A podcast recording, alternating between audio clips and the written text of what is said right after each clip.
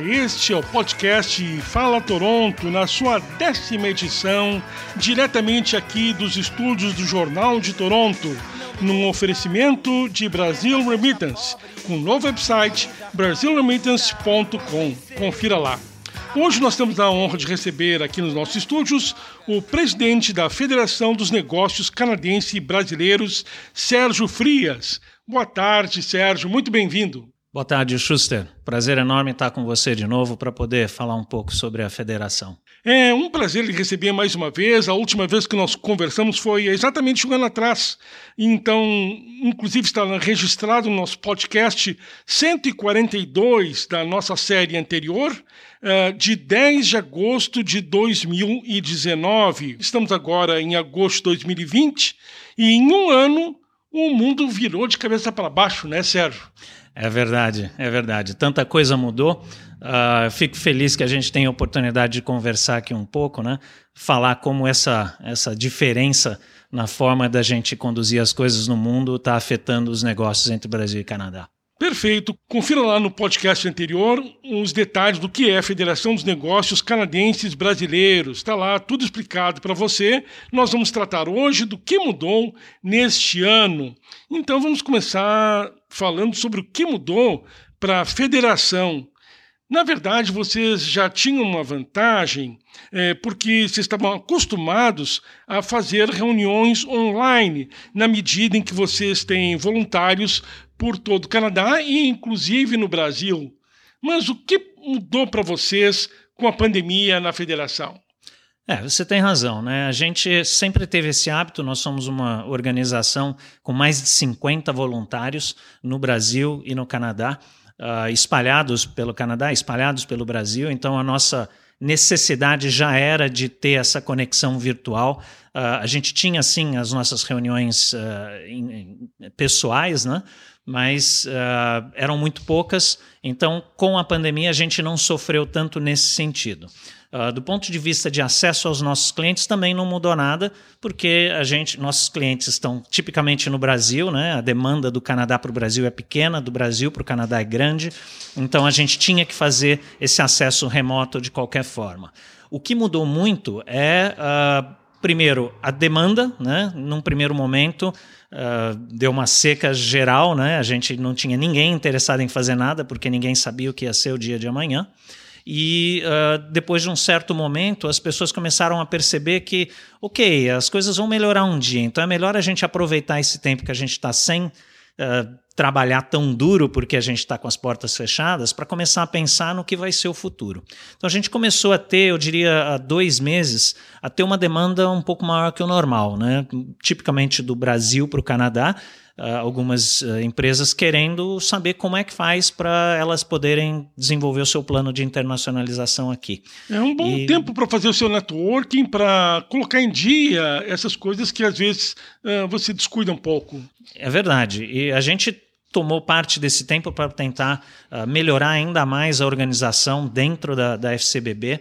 Nós uh, trouxemos bastante gente com foco em gestão de projetos, em uh, gestão de CRM, de IT, e a consequência é que hoje a gente está bem melhor organizado para poder atender essas pessoas, né? Então essa parada ela foi boa num primeiro momento, em seguida veio uma demanda que a gente não esperava, mas a gente está feliz que a gente pode agora atender melhor os nossos potenciais clientes. Perfeito, mas a nível pessoal, como mudou a situação para os profissionais? Nós temos uh, tanto em qualquer país muito desemprego e isso se refletiu também entre membros da federação, é, sem dúvida. Uh, apesar da gente ter alguns poucos que se recolocaram durante esse período, a maioria está tendo muita dificuldade de encontrar emprego. Né? Muitos dos voluntários são brasileiros que vieram para o Canadá como alunos, concluíram os seus cursos, concluíram virtualmente, né? e agora eles estão com muita dificuldade de se recolocar. Uh, a gente aproveitou durante esse período, a gente criou uma ferramenta interna para tentar ajudar os voluntários, porque o nosso papel não é só ajudar o Brasil a fazer negócio no Canadá e o Canadá ajudar a fazer negócio no Brasil. A gente também ajuda a comunidade brasileira aqui no Canadá. Então, através da federação, a gente uh, organizou vários cursos de treinamento para os nossos voluntários, uh, alguns deles voltados para recolocação ou para colocação no mercado canadense, dada a especificidade do Canadá. E também a gente uh, tem um banco de, digamos assim, de ofertas de empregos. Né? Então a gente tem um grupo, tudo que a gente sabe de oportunidades que podem ser importantes para os nossos voluntários, a gente disponibiliza dentro dessa nossa rede. E isso tem ajudado bastante. Como é que você vê os níveis de imigração para o Canadá depois da pandemia? Será que o país vai conseguir manter ou será que ele vai ter que segurar um pouco porque já tem muito desempregado aqui dentro para trazer mais gente para o barco? Uhum. Neste momento não é uma boa hora. É, essa é uma opinião pessoal. Eu não tenho uma informação né, segura de uma fonte governamental para dizer, mas o que eu acredito é que de fato eles vão dificultar uh, o processo para entrada de, de, de, de, estrangeiros. Porque realmente, uh, nessa situação onde você já tem poucos uh, empregos disponíveis, você tem muita gente disponível, você trazer mais gente realmente vai ser complicado. E o pior, né? Nessa época é a época que a demanda tende a aumentar, porque as pessoas perderam emprego no mundo todo. Então, uhum. no mundo todo, as pessoas vão procurar uma oportunidade num país mais rico. Né? Então, eu acho que o natural seria uh, as autoridades uh, dificultarem o processo de imigração para garantir que a economia canadense se estabiliza e, com isso, à medida que ela começar a crescer e absorver a mão de obra está disponível, ela começa a relaxar de novo. Eu não tenho a menor dúvida que, no longo prazo, a política de imigração vai continuar, porque esse é o caminho para o Canadá. O país cresce mais do que o crescimento da população de forma orgânica. Então, é parte da estratégia do governo do Canadá e, a, e o Canadá precisa dos imigrantes para conseguir crescer no ritmo que ele vem crescendo. É um, é um ritmo relativamente pequeno, 1,5%, 2% ao ano, mas ainda assim a, o crescimento da população é da ordem de 0,6%. Então eu não tenho nenhuma questão em relação ao futuro. O curto prazo eu acho que vai ficar mais difícil. Para o brasileiro, a ideia era sempre vir aqui estudar no Canadá e logo em seguida encaixar a imigração. É uma boa ideia no momento continuar vindo para estudar, mas não com expectativa de ter imigração tão logo, mas já ter essa carta na manga para no momento em que houver uma maior disponibilidade de imigração, uhum. já está preparado? É, Schuster, eu, eu, sou um otimista por natureza. Uhum. E o que eu acredito é que você precisa plantar, depois você precisa irrigar, para depois você colher. Se as pessoas ficarem esperando o melhor momento para então vir para o Canadá e aí depois buscar um emprego, já vai ter perdido o bonde. Então, na minha visão, eu acho que as pessoas podem continuar vindo para o Canadá como estudantes se os cursos forem cursos de dois anos, eu acredito que em dois anos a economia provavelmente vai se reacelerar e vai absorver uma boa parte da, dessas pessoas que estão disponíveis no mercado hoje.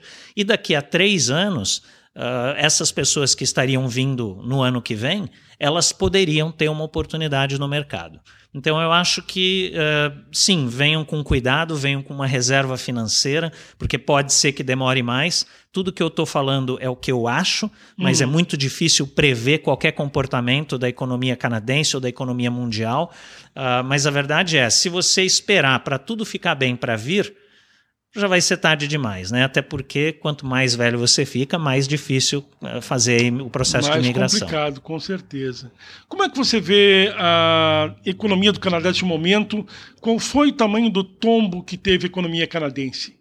Essa é uma pergunta bem difícil de responder, porque cada uh, cada uh, ramo né, da, da, de negócios no, no, no país tem um comportamento diferente. diferente. Então é uhum. é óbvio que os cinemas, esses o tombo é gigante, né? Você está falando de hotelaria, também é muito grande. Está falando de linhas aéreas, é muito difícil a situação deles. Uh, por outro lado, uh, qualquer coisa relacionada a serviços, principalmente serviços digitais, estão aumentando muito a demanda, inclusive estão contratando. Né? Então é, é muito difícil responder. A verdade é que a economia como um todo desacelerou. Uh, o desemprego é uma realidade, porém a gente tem notado que uh, muita gente tem se recolocado. a resposta uh, do, do, país, não só do Canadá, mas mesmo do Brasil e do, do mundo de forma geral, tem sido mais rápida do que se imaginava. Uh, óbvio que países como o Brasil e Estados Unidos, onde a pandemia ainda é um caso muito sério, as coisas não estão melhorando como as pessoas gostariam, uh, a dificuldade é maior. Pois Mas é, mesmo... a situação do Brasil é mais complicada. E a dos Estados Unidos também? Sim, né? porque os Estados Unidos e o Brasil são os dois países com maior uh, quantidade de casos né? e que estão sendo mais afetados pelos efeitos da pandemia nesse sentido. Uh, o que eles estão tentando fazer é reacelerar a economia mesmo antes dos números ficarem favoráveis, mesmo antes da contaminação abaixar para níveis mais aceitáveis. A consequência disso é que os níveis não estão abaixando, porque a abertura aconteceu cedo demais. Uh, isso vai dificultar, mas é curioso que eu ouvi muitas, uh, uh, muitas estimativas de especialistas em março, em abril, que diziam que a economia não iria se recuperar em nada até o fim do ano e talvez nem até o ano que vem. Uh, o que a gente tem visto é que, mesmo com a pandemia, mesmo com todas essas dificuldades, a reação da economia está sendo mais rápida. Uh, o normal, né, você ter a economia como era antes da pandemia, isso de fato vai demorar. Eu acho que não vai acontecer antes do fim do ano que vem. Mas o, o início das atividades, a retomada, já está acontecendo de uma forma melhor do que se esperava. Como eu disse, eu sou um otimista e eu acho claro. que nesse caso eu acertei, que as coisas estão realmente uh, melhorando, mas vai demorar bastante ainda para a economia como um todo voltar ao que era antes da pandemia. Você acha que tem algum país que está fazendo um trabalho de destaque, de recuperação da economia no mundo inteiro? Olha, é, é, difícil, né? Porque todos os países estão fazendo mais ou menos o mesmo movimento. Uh, os governos tiveram que entrar na brincadeira, colocar muito dinheiro na economia para permitir que as pessoas que perderam seu emprego continuassem né, conseguindo pagar suas contas. Uh, esses movimentos, de forma geral, eles, eles funcionam no curto prazo, eles não podem ter vida longa. O que me preocupa são países como o Brasil, que, por exemplo, uh, não conseguem fazer a economia decolar tão rápido quanto gostariam, não conseguem retomar o emprego tão rápido quanto seria o ideal, e aí começam a colocar dinheiro, colocar dinheiro, colocar dinheiro. Isso só gera dívida pública, o que vai uh, prejudicar a economia no longo prazo. Então, isso é uma coisa que me preocupa. De forma geral, todos os países estão seguindo mais ou menos a mesma receita. Um país que está se destacando é Portugal, mas não pelo que eles estão fazendo do ponto de vista de reativação da economia, mas pelo que eles fizeram no passado para uh, proteger as pessoas da pandemia. O resultado disso é que a pandemia foi embora praticamente, né? os níveis de contaminação são muito baixos, a consequência é que a economia está se reativando de forma muito rápida. E dentro da Europa, uh, começam a ver os movimentos onde os turistas começam a aparecer mais, principalmente em lugares como Portugal, que tem o Algarve, que eu, eu tenho amigos que, que moram lá e parece que o movimento está voltando ao normal, como era antes. Então, o controle da pandemia tem um efeito muito maior na economia, na recuperação, do que propriamente a ação do governo em tentar melhorar a economia, botando dinheiro né, na, na, na economia. Por outro lado, existem países pobres que podem chegar a uma situação de bancarrota ou quase bancarrota, e isso vai ser um peso numa economia globalizada. De repente, é um país que não importa mais como é que fica isso? É, tipicamente os países que são mais pobres, eles têm menos, uh, eles são menos significativos no que diz respeito à economia mundial. Hum. O que vai haver é uma crise humanitária, né? porque eu acredito que muitos países não vão ter condições de bancar as contas e vai chegar um momento em que eles vão quebrar. Uh, o problema, eu acho que não vai ser a desaceleração da economia nos outras economias mais fortes por causa deles, mas sim uma crise humanitária que vai necessitar que os outros países mais ricos ou mais organizados, estruturados, se juntem para tentar de alguma forma evitar um desastre maior do que a pandemia propriamente dita. Perfeito. Bom, a Federação dos Negócios Canadenses Brasileiros trata basicamente com startups e empreendedores. O que você recomenda para eles terem como atitude neste momento uh, para que possam continuar com seus negócios e seguir com seus projetos? Uhum. É, Schuster, é interessante, porque aqui no Canadá tem uma expressão que as pessoas normalmente usam, que é relacionada até à, à, à indústria de transporte aéreo ou aeroespacial, que é ah, o vento está contra, né? Uhum. Então você está com headwind. Headwind para o canadense é algo ruim. Só que se você parar e olhar no contexto que a gente está vivendo, a gente tem uma crise, uma coisa complexa para caramba, e uh, as empresas tiveram que parar. Se você pensar num avião, o que é que faz um avião decolar? É o vento contrário. O vento contrário no momento de crise é o que faz você decolar. É aí que estão as grandes oportunidades para você se reinventar e crescer. Um avião, quando está no solo, se você for tentar decolar com o vento de cauda, você não decola. Você uhum. precisa do vento na sua cara para tirar o avião do chão e levar ele lá para cima. Quando chegar lá em cima, é que você precisa do vento de cauda para você andar mais rápido e economizar combustível. Claro. Então eu acho que nós estamos num momento em que os empreendedores e os, uh, as startups elas têm que entender qual o seu papel na nova economia. Não vai, a economia não vai voltar a ser o que era antes. Ela vai ser diferente do que era antes. Melhor ou pior, isso depende do julgamento individual, depende de que mercado você está. Mas a verdade é que nada vai ser mais da mesma forma. Por exemplo, restaurantes. Uh, eles antes só ofereciam comida na mesa. Aí eles passaram a entregar apenas comida take-out. Uhum. A partir de agora, você acha que o cliente vai aceitar não ter o take-out mais? Não. O, o, restaurante vai ter que entregar o que ele já entregava antes, dentro do restaurante, e vai ter que manter o novo serviço à disposição do cliente. Essa é a grande oportunidade para os empreendedores e, e para as startups. É entender em que medida elas vão poder prover soluções que vão eh, acrescentar uh, uh, conveniência aos serviços que eram fornecidos antes.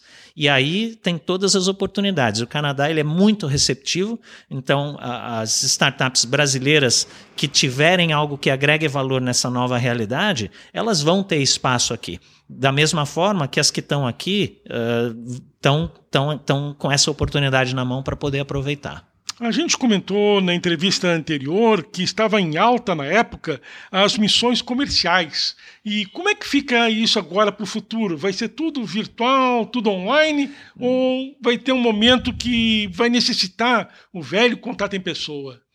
Olha, eu acredito que a Covid, na verdade, as únicas coisas que ela trouxe de novo foram o isolamento social e o lockdown. O resto o Covid funcionou como um catalisador. Então, já existiam tendências e o que o Covid fez foi acelerar as tendências.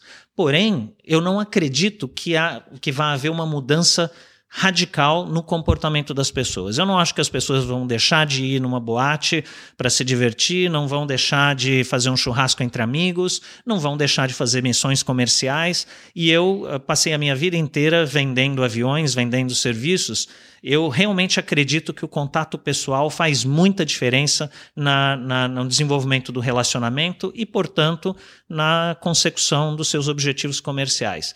Portanto, eu acho que tudo isso vai voltar numa escala diferente, vai demorar um pouco, mas eu acho que vai acontecer. Hoje, a federação tem praticamente nada uh, organizado. A gente está dando apoio a algumas iniciativas de alguns parceiros nossos aqui do Canadá que pretendem fazer missões, mas vai demorar um pouco. É mais para o fim do ano, ano que vem mesmo. Mas a federação está de portas abertas para empreendedores que desejam uh, fomentar o seu comércio entre Brasil e Canadá. Sim, nós estamos de braços abertos, uh, temos, como eu disse, uma equipe de mais de 50 voluntários, estamos com os nossos processos bem alinhados e temos uh, aproveitamos inclusive esse, essa parada que a gente deu para reativar os nossos contatos com parceiros antigos, para garantir que a gente consegue uh, garantir as conexões uh, ideais para esses, uh, esses empreendedores que querem vir para o Canadá. E a federação continua aceitando voluntários? Continua aceitando voluntários. É, é só ir no nosso site, no fcbb.org,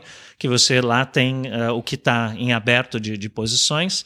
E a gente, assim, a gente não aceita qualquer pessoa que se candidate. A gente tem um foco bastante grande na qualificação. A gente quer garantir o compromisso uh, do voluntário e a qualidade do serviço que ele entrega. Então, é, basta entrar no site, uh, falar com o pessoal de RH, falando que quer se voluntariar, e o RH vai tomar as providências para entender se a qualificação está alinhada com aquilo que a gente está precisando no momento. Perfeito. Nós agradecemos a presença do Sérgio Frias aqui nos estúdios do Jornal de Toronto, num oferecimento do Brasil Remittance. Nós voltamos na semana que vem. Até lá.